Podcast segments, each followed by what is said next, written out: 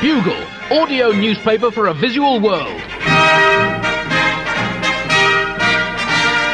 Hello, Buglers, and welcome to issue 59 of The Bugle for the week beginning Monday, the 12th of January 2009, with me, Andy Zaltzman, here in the picturesque village of London, and in New York City, USA, Mr. John Oliver. Hello, Andy. Hello, Buglers. Andy, this is your last week in that London studio. It is last week. You know, we're uh, moving studio next week, so if Andy's half of the Bugle sounds a bit different, it's probably because he's had less free Ribena.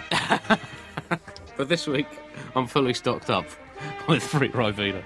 So, uh, so it is a, a, an emotional farewell to Unique. And uh, in, in Bugle tradition, when we finish using a studio, we are going to torch it at the end of this recording.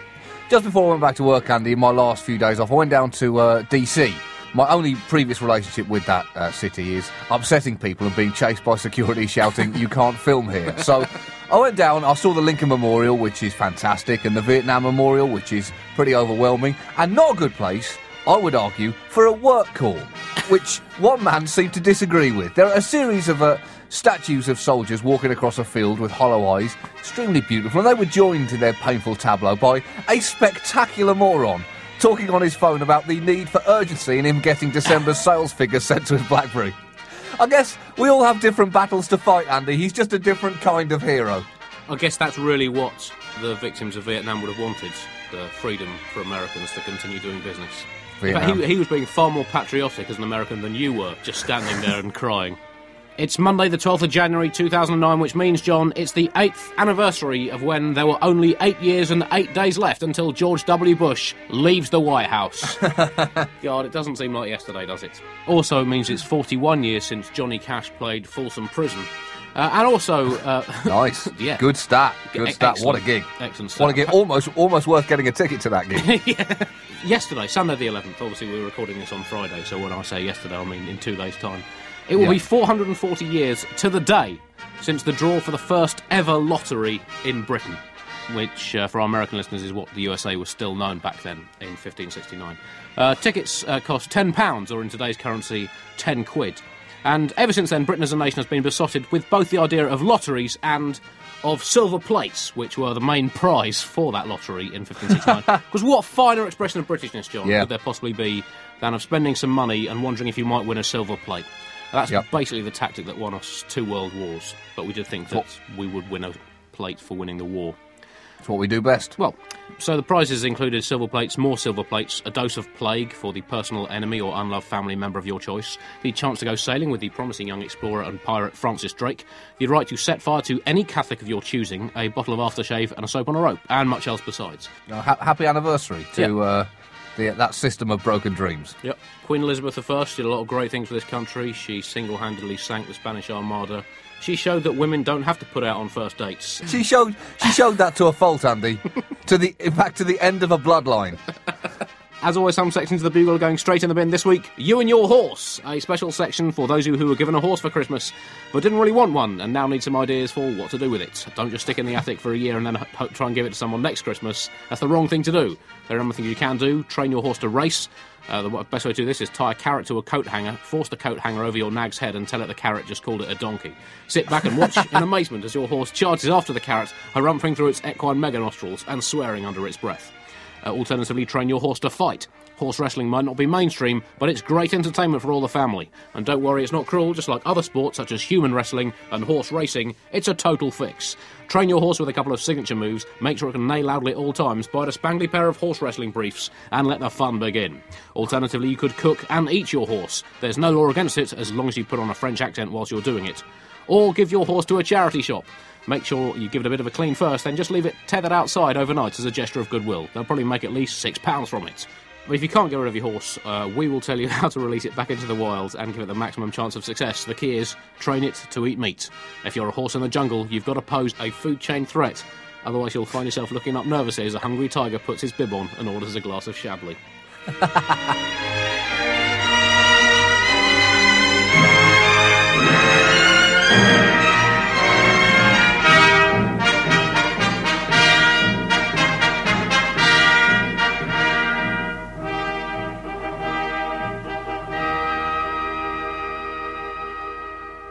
Story this week and presidency countdown.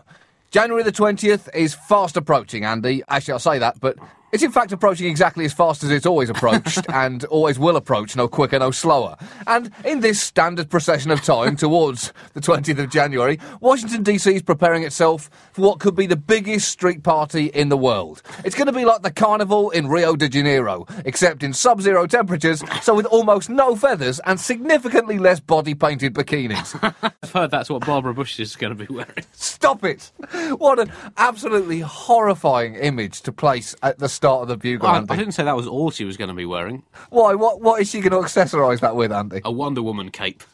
Okay, so I was in DC, as I say, uh, just after the New Year, Andy, and I can tell you that their preparation is largely taking the form of the city putting up some crowd barriers and gradually coming to the realisation that its infrastructure cannot possibly handle the amount of people that are going to turn up. Presumably, John, there are, taking the whole world into account, probably about six and a half billion people who'd quite like to be there to bid George W. Bush farewell. Yeah. So that's what the Mayor of DC has now even started to advise people to stay at home unless they don't mind, and I quote, standing in freezing temperatures for many hours in the close proximity of strangers.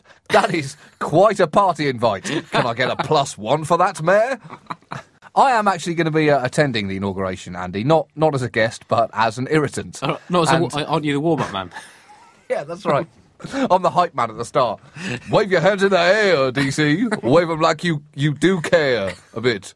I'll be doing something for uh, the show there, so I'll be ruining the experience for anyone unfortunate enough to be near me. And it should be a spectacular It's what you've always experience. done best, John. Listen, listen, find something you love and then do it for the rest of your life. That's, that's my advice to the kids. They will be spending an estimated $40 million on the celebrations, and what better economic time to be doing that? It's going to be less an inauguration and more like an episode of MTV's Sweet 16. Obama is even getting Aretha Franklin to sing for him and gets a flashy car at the end of it. I've not seen Sweet 16, John. I mean, clearly you're much more of an aficionado of, of that show What- than me. It's basically morally reprehensible children of millionaires having the kind of parties that really foreshadow the end of ancient Rome. All right. Because uh, we've got um, it's Matilda's uh, second birthday. Happy birthday, love! And we're having a, Yep. a second birthday party for her. But you don't think there's anything I could learn from watching Sweet Sixteen as to how to throw a party for because you know I'm in showbiz, John. Yeah, you, As you should, proved you by should, the fact that I'm talking to you now. you should get Lil Wayne to uh, to sing Happy Birthday for her, and then buy a, a, a Hummer. If I've learned nothing else from this country, and I haven't, then it's that. Right. Okay. When you come to inauguration, the key is to uh, to not to die as a result of, of the inauguration, as Yeah. happened to uh, William William Henry Harrison. William that's Henry right. Harrison, who ninth president, who in uh, 1841, on a freezing cold day, decided to break the world record for the longest U.S. inauguration speech ever. Hmm. At a soundbite defying 8,444 words, taking almost two whole US hours. He also broke the world record for the longest inauguration speech given whilst not wearing an overcoat on a freezing cold day, before going on a parade while still not wearing an overcoat on a freezing cold day. After thawing out for a couple of weeks, Harrison then went down with a cold, and went down hard, as hard as it's possible to go down with a cold. He died, and then broke another world record, the shortest presidential term, at 31 days. Which doesn't sound a lot, John, but before you scoff, how many days have you ever been president for? It's got to be a maximum of four. Yeah, so that's 1 0 to Billy H. Harrison, John. Yeah. And I don't think any Bugle listener can beat him unless you are one of the 42 other cats who've sat on the American presidential toilet. So, in summary, and ignoring the fact that Harrison probably didn't actually die as a result of the inauguration, but from a buggy picked up later, keep your speech tight, bang, bang, bang, look like you mean it, and don't get your wanger out. Simple. All the presidents, in fact, uh, gathered together for lunch at the White House this week. Sorry, not all of them. not all of them. All the all the living presidents. Well, Otherwise, that would have been a fairly unappetising lunch. Well, they sent out, they sent out invitations. Only three of them bothered replying Carter, Bush Sr., and Clinton. Some people get in a position of power, goes to their head, they get cocky, and they forget their manners. Yeah, no netiquette from their Evites. uh, they, they gather together to offer Obama advice, presumably on things like uh, the Middle East and on how to get the White House boiler to work if it starts playing up in the winter. And the current commander in chief really looked like a man who was really looking forward to not being president anymore. Yes, Obama's officially moved to Washington last Monday uh, after a two week holiday in Hawaii. The island uh, was so named, in fact, after the noise made by ace British explorer James Cook when he became the first European to discover it when he uh, landed on the beach and trod on a scorpion. Um, bit of history for you. Hawaii. um, I would have loved to have been a fly on the wall at that lunch, John. I'd have lo- well, I mean, what a Yeah. lunch. And, Well, probably not a fly on the wall, as then as a fly, I would have lacked the capacity to understand what those people were saying to each other, trying to avoid being swatted with a rolled up copy of Baseball Monthly by the president, who regards flies as un American, before finally being thwacked, falling unconscious to the Oval Office carpet, being scrunched into it by a presidential brogue, whilst Obama said, Hey, treat yourself, grind it right in, this is coming up next week, before someone else said, Hey, that's not the only time a fly has come down in here, is it, Bill? Bill? Come on, we can all laugh about it now. It must be strange and not a little awkward for them to stand there together in the Oval Office, especially with Bill Clinton standing there too, because there's a big elephant in the room there, Andy, and that elephant being ejaculated semen. It must be hard to work in an office which hosted the most famous blowjob in human history. Tricky to focus. I'd have thought you'd be too busy scrubbing things clean, like Lady Macbeth. They also had the traditional uh, presidential game of Twister. Obama won quite comfortably. Jimmy Carter, not quite what he was as a Twister player, although Clinton can still pull a few moves. I would imagine they did spend most of their time sitting around awkwardly, tapping their fingers on the table, looking at George W. Bush, and just going, ooh. of course, uh, the oath is really the key part of the inauguration. That's the one that he really doesn't want to screw up and accidentally reveal himself to be a, a, an Islamic extremist, as suggested by the conservative media. Well, that would be the worst time for him to do that. Yeah. Um, yeah, he's an inspirational figure, Ob- Obama, and um, I'm hoping this will lead to a great age in oath writing. Because you know, I don't think I make enough oaths, and I've decided Yeah. to make more oaths. In fact, I made one this morning where I said, I do solemnly swear that I will faithfully execute the office of coffee maker and bread toaster of this breakfast, and will, to the best of my ability, preserve, protect, and defend and eat my bacon sandwich. so help me, me. Any Bugle listeners who want to submit their own oaths of That's a great inaugur- idea. for inaugurate, go and inaugurate yourself somewhere. Great and idea. Send us what oath you have used or would use Yeah. to thebugle at timesonline.co.uk. Other news now, and yes, there's going to be a new man in the second most important job in the world on the 20th of January. But there's already a new man in the most important job in the world. Uh, it happened on Thursday. England has a new cricket captain. And John, this nation is in turmoil. Uh, Andrew Strauss, five foot eleven, left-handed opening batsman and father of two from London, with a South African father and English mother who's over 30 years old. John, he's exactly like me. I'm basically England cricket captain. Uh, anyway, he was hastily uh, inaugurated at a press conference on Thursday after previous England cricket president Kevin Pietersen assassinated his own captaincy career following a dispute with the coach Peter Moores and the England Cricket Board, uh, who ended up sacking Moores and telling Pietersen that if he didn't sack himself, they'd sack him. Basically, ended up with no one to do anything and appointed Strauss. And John, the nation is in a state of total trauma. This is worse than when the Queen Mother died, the Blitz Right. began, and the English Civil War put together. Wow. And we haven't seen an abdication as dramatic as Pietersen's resignation since Edward VIII told everyone in the country that he was secretly a Nazi. Uh, sorry, that he'd fallen in love with a married Catholic woman. Buglers might be interested to know that Andy was actually pitching for this to be the top story this week, and the best I could do was haggle him down to second. the only thing that, you, that has really rattled you this week, isn't it, Andy? yeah, I've had a tough, tiring few weeks. Been very emotional, obviously, with the birth of uh, our new Yeah. child, and Yeah. Pretty It's the tired. and- needed. Well, exactly. I'm my little, but we need a bit of stability in our lives, John, and we look Yeah. to English cricket to provide us with that. And and now this. I mean, I can't believe English cricket, after all I've done for it, would screw me around at a time like this. Well, English cricket has always been a bellwether for current events, Andy. As goes English cricket, so goes the world. So this is bad news for Gaza at the moment, as is being proven. How, how's the news gone down in America, John? Well, it hasn't really gone down, Andy, because it's not been delivered because people don't really have the capacity to understand what it means. People don't understand cricket, but they find the fact that we like it inherently hilarious. if the guys who wrote the ancient Greek myths, in other words, the ancient Greeks, uh, if they'd written a myth about cricket in an attempt to illustrate an aspect of human life, it would have been this very story, John, because Pietersen basically prayed for the coach to be removed from his job, uh, and he was, but then so was Pietersen. And I guess the moral of the story is don't make stupid comments to the media in an effort to get your own way. I guess the Greeks would probably then ended the story with Pietersen eating someone's children or being condemned to be given out to a dodgy umpiring decision every day for the rest of eternity. But English cricket is English, so the next step in the story was that England are going to go on tour of the West Indies with an interim coach and Pietersen still in the team. Not quite as dramatic as the Greek version, but I guess that's why we're still alive and they're not. Only you, Andy, could imply that the current drama at the English Cricket Board is akin to Sophocles. Can anyone actually deny that? Yeah, I I, think- can't, yep. I, can't, I can't hear anyone denying it. No, That's because you've taken your headphones off. That, dead, that deadline's passed. Gaza update now, and well, there's good news and bad news regarding Gaza. Here's the good news. And here's the bad news. There is still almost continuous violence. Over 700 Palestinians have been killed, as well as over 10 Israelis, and the whole situation is horrific. Uh, there was finally an agreement to have a three hour truce to provide emergency medical supplies to Gaza. Three hours. Last week, Andy, we were laughing at the mortifying lack of hope in a proposed 48 hour ceasefire, but three hours. You could barely watch The Curious Case of Benjamin Button in that time which incidentally would not be a good use of your time.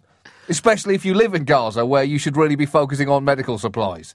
And even this three hour truce was then jeopardised when Lebanon started firing rockets into Israel. Oh, thank you, Lebanon. thank you. You just managed to do the seemingly impossible. You made this situation even worse.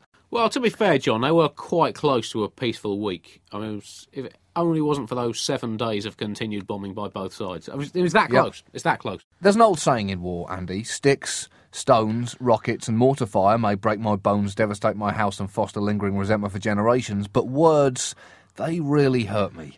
and th- there have been some new technological developments in the war on words uh, in this Gaza conflict. The Israeli Defense Force have launched their own YouTube channel. Uh, where you can watch various strategic Hamas locations get bombed, press conferences from the IDF, and what they claim is footage of some key Hamas leaders receiving demoralising nutshots. And you know, while I don't doubt that there's an audience for that, Andy, I just worry that it will encourage young disenfranchised men to want to avenge that nutshot. but the Israeli government wasn't done there. They announced also that they were going to hold the, and I quote, first governmental press conference ever held on Twitter. Which makes sense, because I've always had a rule with press conferences, Andy. If you can't say it in 140 characters or less, don't bother saying it at all. That's where we've been going wrong with the Middle East. We've been overthinking it. You can get to the root of the problem with nothing more than emoticons. Well, that's- Ehud is angry face, which makes Saheed sad face. Why can't they just learn to happy face with hearts coming out of it? One of the entries was, We have to, the number two, protect our citizens too. The only way forward through negotiate. It was, ri- it was utterly, utterly ridiculous. And the, David Saranga of the IDF said, "I speak to every demographic in a language he understands. If someone only speaks Spanish, I speak Spanish. If someone is using a platform like Twitter, I want to tweet." Going on to say. If someone can only communicate through aromatherapy, I'll get my candles out. if someone can only communicate through the international language of breakdance, I will spin on my head and do the worm.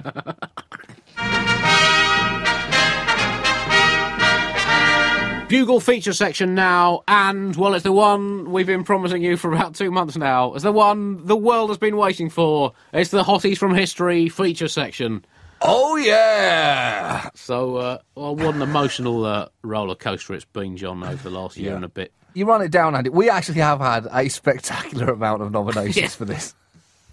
this this has possibly captured people's imagination like nothing else we've ever done. There's clearly a really latent part of people which which doesn't want their kind of lascivious sexual feelings to be contained to the current generation. And good for them. Yeah, I mean, are they wrong? No, No, they're not wrong. No, not wrong. They're not. How, how can it be wrong when it feels so right? Exactly. We've had presidents, presidents' wives, kings, queens, writers, artists, messiahs, prophets, Yeah. not specific ones, of course, gods and goddesses, pharaohs and pharaohettes, volcanoes, epochs, fossils, scientists, scientists, 150 foot high obelisks. Basically, guys and gals from the entire spectrum of dead historical figures. It seems amazing that just 12 months ago, you know, a sequence of offhand sexually loaded comments by you led to this phenomenon. Uh, that's the story of my life, isn't it? That's why I'm married with kids today, basically. For me, Joanna the Mad really Well, got my yeah. blood boiling. I think that was the that was when I first started getting interested in this. I'd not heard of Joanna the Mad before, and I've not been able to stop thinking about her since. We are going to nominate the hottest hottie from history at the end of this section. There have been some excellent nominations coming in recently. Uh, Diana Payton nominates Marie Antoinette.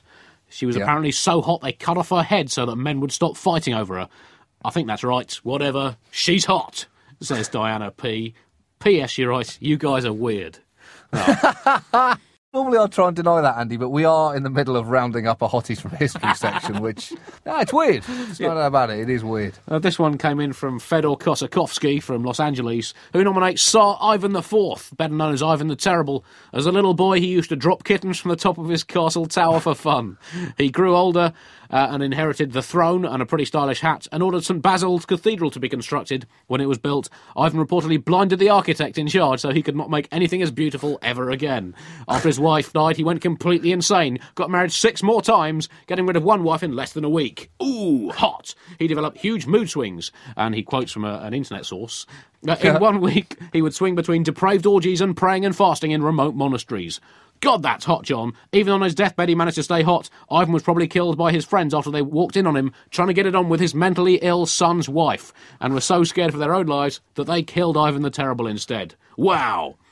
Uh, finally, uh, Fedor uh, concludes, and most important, it's my 15th birthday on Saturday, December the 6th. Hope you read the Snow podcast as my present, because I know you're too cheap to get me anything else.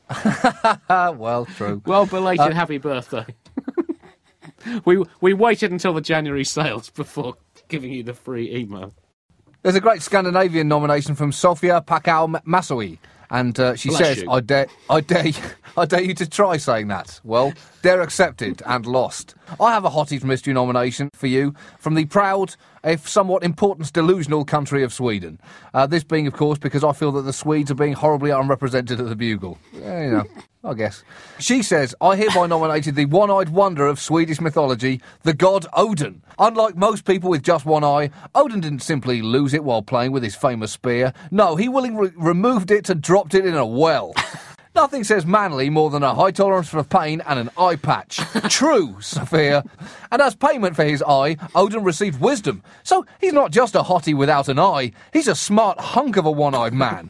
but just an eye patch and some intelligence isn't enough to score my nomination. A hottie from history needs to be manly. How manly is this one eyed wonder? You may ask, and I'll tell you. This hottie is so manly that he made the earth pregnant. now, that is an achievement, Andy. That sounds like a defence to a public indecency charge. No, no, Andy.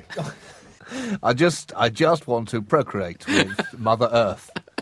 What can you please do it in your back garden? This one comes in from Courtney Prothero, superb name. And she writes, Two Buglords, three words, Sir Isaac Newton. Oh yeah, you could have finished that email right there for me, Courtney. But she doesn't. She continues as a mathematician and scientist. The man spent his life studying curves and the movement of bodies. Totally hot. And as if that's one enough, some say that on his deathbed he claimed that his greatest achievement was dying a virgin. That bold claim gives him that touch of mystery that every lady wants from her hotties in history. Of course, as a victim of massive mercury poisoning, he's still got that crazy man charm that keeps them coming back for more. Oh, the cascades of luscious flowing grey hair, the deliciously pointy nose, and those oh, gorgeous toothbrush-like eyebrows. With looks like that, he must have worked hard to stay virgin amongst all those promiscuous 17th century gals. Let's just say Newton probably wasn't afraid to get physical. Yours, afraid that a cold shower may simply not be enough, Courtney Prothero. What are we doing? I do think, Andy, that, that we and the Buglers have been a bad influence on each other here. I think one of my favourite nominations, which we've read out, but uh, let, us enjoy it again now, was from Ash Dunn, who says, Salutations, chaps. I would like to venture forth my nomination for Oddities from History. Marie Curie was a se- seriously saucy science seductress who must have been quite the between the sheets showstopper. In the course of this randy researcher's career, she was exposed to so much radiation that she eventually died of aplastic anemia. I mean, wow, what wouldn't she do? It was, oh, God. It would be the ultimate bargaining chip in the laboratory of love. Come on, baby. I know it might sting to do this, but you know, not as much as radiation sickness. Remember, the safe word is polonium. this lady is hot. Radioactively hot. Well, John, sadly, I've got some bad news for you because this email shows that even the most noble research projects, like Hotties from History, can be hijacked by rogue contributors. Yeah. Uh, and this comes from Paul Yakotta. And he writes, Dear John and the other one, thanks, Paul, Paul Yakotta. You've got to move pretty fast or I'm going to chin you. I know where you live. I will find you and I will chin you. Anyway, he continues. Like most buglers, I'm a rabid fan of 9th century Hungarian history. This starting well. Accordingly, I'm personally offended that Hotties from History is yet to feature Commodore Puli, the mass murdering, hair fetishizing third ruler of the Kingdom of Hungary and splendiferous sex symbol of the Arpad dynasty. Commodore, of course, was both third chronologically as well as third in terms of total Freudian units of insanity, or Freud's. Although the Freud unit would not be invented for another thousand years, most experts, of which there are none, agree that Commodore would have clocked in at an unhealthy 895 Freuds. Coincidentally, 895 was also the year that Commodore ascended to the throne at the tender age of 13 by overseeing a human sacrifice of his father, Almos. Hot! Almos was sacrificed to the gods. Commodore went on to rule as Grand Prince and was known primarily for his fiscal conservatism and strong leadership. That, and also for his habit of taking the women of defeated enemies as his concubines, then ritually sacrificing them when he tired of them. Whilst this pr- practice might seem cold, heartless, even Zaltzman like to the casual observer, I can honestly say, John, hand on heart, I've never executed a concubine. He continues, in the Commodore's defence, he never subjected any of his harem to an audio cryptic crossword. Hey, hey! Right, I'm coming to get this guy, Yokota. Tom, put me on the next flight to the USA and source me a cudgel. In fact, he continues, The deep down, Commodore was quite the softy. He was the best sort of hottie, one who was not afraid to show his sensitive, sentimental side, which meant, in his case, cutting off the hair of his concubines before having them killed and storing it in a large sack on which he slept and did the royal nasty. Not only was Commodore Pulu the single best candidate for hottie from history ever, in fact, he may well be the best anything in the entire history of things, as well as his general awesomeness are made all the more impressive in the light of the fact that he was only recently made up by a 26 year old American named Paul Yokota. Oh, What a letdown. oh boy. What a letdown, John. I mean, particularly when you think Paul has let himself down, he's let his fellow buglers down, but most of all, he's let history down. Shame on you, Paul. With so many incredibly hot people to lust after in so history, many hot people. you've gone after an imaginary Hungarian lunatic. What was wrong with real Hungarian lunatics? Like this one, nominated by Tim Rosen and Tom Bruin. Uh, Erzsébet Bathory, the Blood Countess, the humptastic Hungarian, knew how to throw a party, particularly if this party involved mercilessly torturing, killing, and bathing in the blood of 600 young women. What's wrong with that then? How are we going to close out the Well, Aussies from history? well, I guess- I mean, it's been I guess we're going to uh, probably try and pick the hottest hottie, and uh, no, I've drawn up a bit of a, a long list. Uh, on that long Oh, list, yeah. you've got the. Uh, this is from uh, from your nominations, uh, buglers. Chinese warlord General Zhang Zongchang, Oh, the yeah, dog meat general with a veritable museum of concubines, and quotes Yeah. the physique of an elephant, the brain of a pig, the temperament of a tiger. Also says uh, the correspondent Doug Courtney from St. Louis, who sent this in. Popular myth gave him a penis as long as a pile of eighty-six silver dollars. that sounds like a bit of a lie. that, that is hot. Then you've got uh, Cleopatra, uh, or she was known, the Egyptian prescription. Andy, a little, little obvious, and I thought she was a bit full of herself as well. Yeah. Then, of course, we've got Hitler fancying Nazi filmstress Leni Riefenstahl, nominated by Richard from Sydney, who claims that he oh, met her when she was 92 and that she was still hot. Wow. Whoa, whoa, whoa, whoa, whoa, whoa! Let's keep this abstract. Diane Davis nominates Sir Cloudesley Shovell, an English naval hottie of the 17th and 18th century, who was so damn foxy great name. that when a sailor on his ship warned that there were rocks approaching, he had him executed and slammed his entire fleet into those rocks, killing himself and 2,000 others. You don't get much hotter than that. That is, that's the kind of level of self-confidence that everyone finds hot.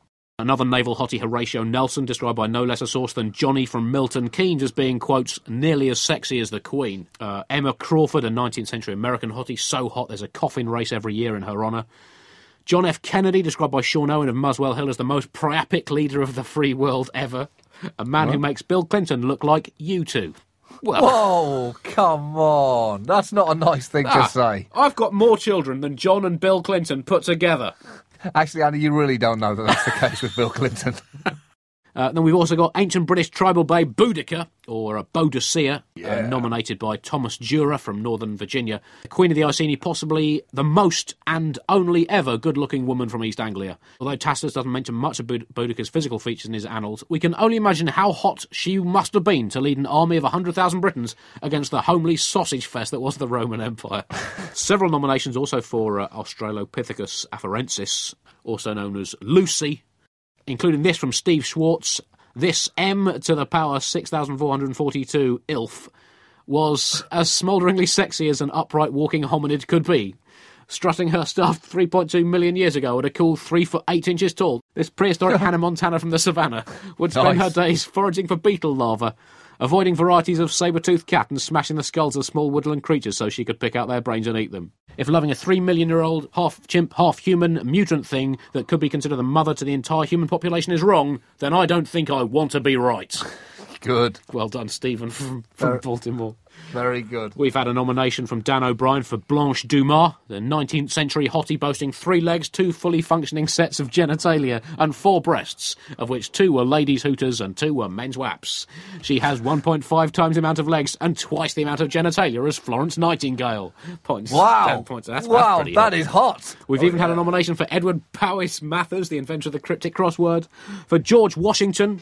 We've had Alcibiades, the ancient Greek omnisexual who pull, pulled wangs off sacred statues for a laugh. Nudist pioneers Adam and Eve, Russian humpit or lumpet, scraggling enthusiast Catherine the Great, tiny legged, massive nadgered, bone disordered art dwarf Toulouse-Lautrec, German pointy hat wearing moustache behemoth Otto von Bismarck, mad as coconuts, medieval Spanish corpse hugger Joanna the Mad. They've all turned heads, they've all turned stomachs from beyond the grave. But John, who is the hottest hottie of them all for you? To pick one feels like an insult. you know, you, you- instead, you want just a kind of history orgy. Uh, but if I had to pick one to settle down with, You're basically talking about the X-rated version of Bill and Ted's Excellent Adventure. that's exactly what I'm talking about. For me, it's Joanna the Mad. She she lit my candle. and also, you do know that after your death, she would carry you around in a coffin for several years. That's right. And, you know, I like the idea of that. Well, for me, John, and I think you can probably guess where I'm going with this. They say you never truly get over your first love. It's flow, isn't it? It's flow. it's Flo Rida. Well, it has to be uh, for me. It has to be Florence Nightingale. so hold and- on. we both picked the people we liked about 11 and a half months ago. This, Well- this now starts to seem like a gigantic waste of time. And in the words of the special tribute poem, uh, stroke rap from the world's leading historical lust-themed rapper, Retrospects, and uh, in a duet with English poet laureate Andrew Motion, uh, in a tribute to Florence Nightingale, they have written this. The lady with the lamp, what a vamp, gives me cramp when I see Nightingale in a nightie, looking flatty, feel so ratty. I just want to go with the flow. Huh! I got search warrants to search my Florence, and I'm drooling in torrents. It's my curse to love a nurse in a hearse. She might be living in a coffin, but I'd still be giving her a boffin. Huh! I want more from the Crimean War, so it's back in time to make her man. Nipping back to 1860 to see if that nurse can fix me. Tend my war wound, cause my it's ballooned. Light my candle, pull my handle, cause a scandal. Nightingale, you put the wind in my sail. She's toddy, she's a mystery, she's a hottie from history. So I'm gonna go with the flow. Huh! Yeah. Uh oh. Whoa, yeah. Wow. Do you know what? What, mate? This whole year was worth it for that, Andy. well, if someone if someone doesn't remix that, then I don't know what the world is coming to. So, uh, does this mean, John, uh, that uh, we are now consigning hotties from history to history? Well, I think we I think we're going to shut it down, Andy. We'll find just like the the uh, audio cryptic crossword. We'll find something else to waste our times with the buglers and we. Just not sure I can let go, John. I'm, I'm saying keep it on. Tom, Tom saying cuties from current affairs. He has spoilt his ballot paper. Uh, so I've got the casting vote. I, I think I should probably move on for, for the sake of my marriage. Bugle Sport now, and it's been the Darts World Championships, John. Uh, both of them, two World Championships for darts. That's how great a sport it is. It needs two championships and two champions. Is it the greatest sport in the world? No. Uh, but it is good. I challenge anyone in the known universe or elsewhere to find a better evening out than going childishly mental as a thousand people watch two men throw small pointy objects a small distance at a very small bit of quite a small board. Absolutely, we had a we had a great night out at the Lakeside Country Club, didn't we, Andy? Well, it's just not. It's if you feel close to history. I mean, darts, of course, is the game that's given the mathematics numbers such as 180, 45, and no score, and phrases such as Eric, you require 141. 123. Of course, in the early 1990s, John Darts had a schism eerily similar to when the Anglican Church split from the Old Catholics in the 16th century because Henry VIII fancied some chick or something. And Darts uh, split into two championships, the PDC and the BDO, or as they're more commonly known, the good one and the rubbish one. And in the PDC championships that finished just after New Year, Phil the Power Taylor won his 14th world title. And John, I think we can now say definitively, scientifically, that no man in the history of humanity has ever been quite as good at throwing small flighted bits of tungsten over a distance of seven foot eight and three quarter inches. And for our American listeners, because I know darts is illegal in America because of the War of Independence, Phil Taylor's kind of like the British equivalent of Joe Montana, Michael Jordan, Babe Ruth, Wayne Gretzky, Mary Lou Retton, the gymnast, and Tim Janus rolled into one. Uh, Tim Janus, of course, the world record holder for burrito eating. He ate 10 and three quarter 18 ounce burritos in 12 minutes. But Is, uh, is he still alive? he's still alive and he's quite thin. Is he? He's quite, That is medically incredible. he's quite thin. But Phil Taylor's like all of them. Not just rolled into one, actually, but put through an industrial mincer, compressed, seasoned, and resculpted to form one short, slightly portly, 48 year old man from Stoke-on-Trent. And that, John, that's a humbling thought for America. Well, the other sports story this week, Andy, comes from the NFL, and I don't think it's any surprise to buglers that you know I love what the NFL throws up in terms of stories. You know, they're the ultimate entertainers. What, what Plaxico has done this year has set the standards by which others are judged. So, step forward, Pac-Man Jones. Now, Adam Pac-Man Jones, Andy, is a lunatic. I think he'd be the first to admit that. He plays or played for the Dallas Cowboys until it was alleged this week that he was accused of arranging a hit on a man that he'd had a brief argument with in a nightclub. What an absolute idiot. Who does he think he is? A 1920s gangster in Chicago. He's been cut. This is a man who has been in almost constant trouble his entire career and who had begged to be reinstated by the NFL this year, saying, I will, I will mend my ways. He did not mend those ways, Andy. If anything, he tore those ways even worse. I salute you, Pac Man Jones. Just time uh, to tell you to keep your emails flooding in, even if you're not allowed to submit any more hotties from history, for everyone's sake, for the sake of the world's psychology. The Bugle at timesonline.co.uk.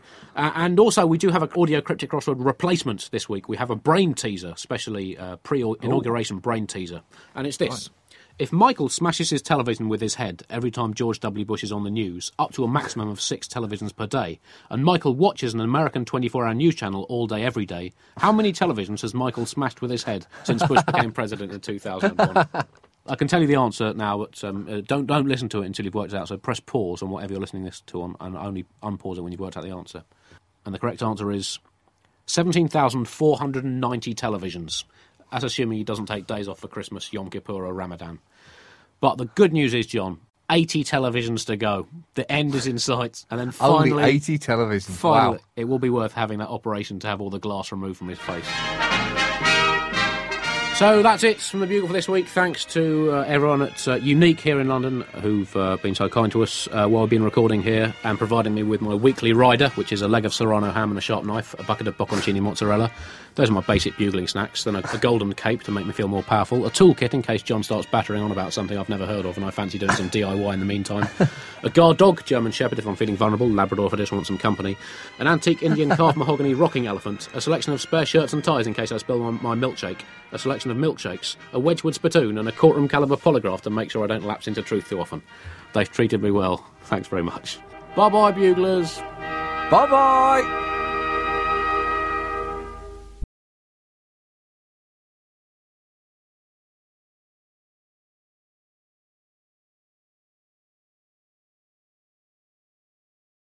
Hi, it's producer Chris from The Bugle here. Did you know that I have a new series of my podcast, Richie Firth Travel Hacker, out now? It's the show where Richie Firth and I talk about how to make travel better in our very special way. In this series, we discuss Lime bikes, Teslas, the London Overground, and a whole bunch of other random stuff that possibly involves wheels or tracks or engines of some variety. God, what a hot sell this is. I mean, you you you must be so excited. Listen now.